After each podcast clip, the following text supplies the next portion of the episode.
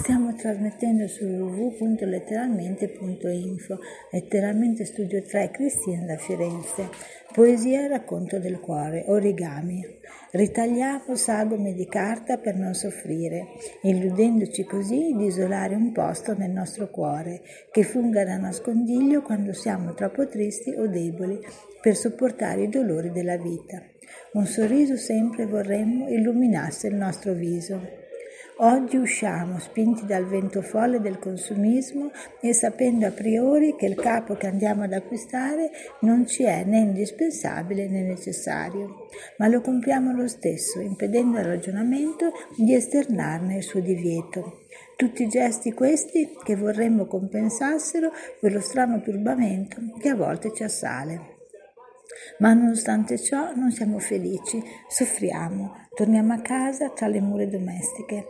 La prima, po- cosa, la prima persona che incontriamo è il consorte e pensi che a volte avrebbe più rispetto di te se foste rimasti amici, se invece che in comunione le vostre anime fossero rimaste unite ma divise, e leggere come nuvole lieviterebbero ora, e leggere come nuvole lieviterebbero ora insieme a loro. E proprio per questo non siamo felici, soffriamo. Alla sera torna a casa la figlia, che è la luce dei tuoi occhi. È intristita e malinconica e non è disponibile a scambiare neppure una parola con te. Con insofferenza si chiude con un gesto brusco la porta della sua camera dietro di sé. E tu che avevi mille cose da dirle, devi tenerle nascoste e aspettare il momento opportuno, affinché lei confidi i suoi piccoli segreti con la donna che con la serenità del poi riconosce nel ruolo che sempre ha. E ripensando agli anni ormai lontani dell'infanzia, dove eri tu protagonista della tua vita e della sua, dove tu dove eri tu a fare e disfare, provi immensa nostalgia e anche per questo soffri.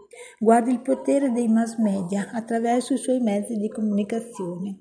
La televisione ti rimanda le più disparate immagini de- dal mondo che ti circonda.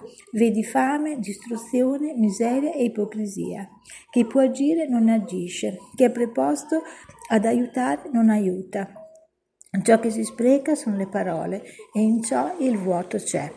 L'inutilità di essere qualcuno. Diffondere la tua opera senza fare il bene di nessuno, anzi alle volte deleteria può essere per l'illusione che crea, per le speranze che procura. In quelle terre dove donne e bambini muoiono per primi, seguiti poi da moltitudini di individui dal numero indefinito, i sommi capi dell'odierno Olimpo sfruttano queste popolazioni a loro uso e consumo, facendo loro regali, che sono involucri ricoperti di carta colorata ed essi, pesanti, ed essi con pesanti catene sono avviluppati.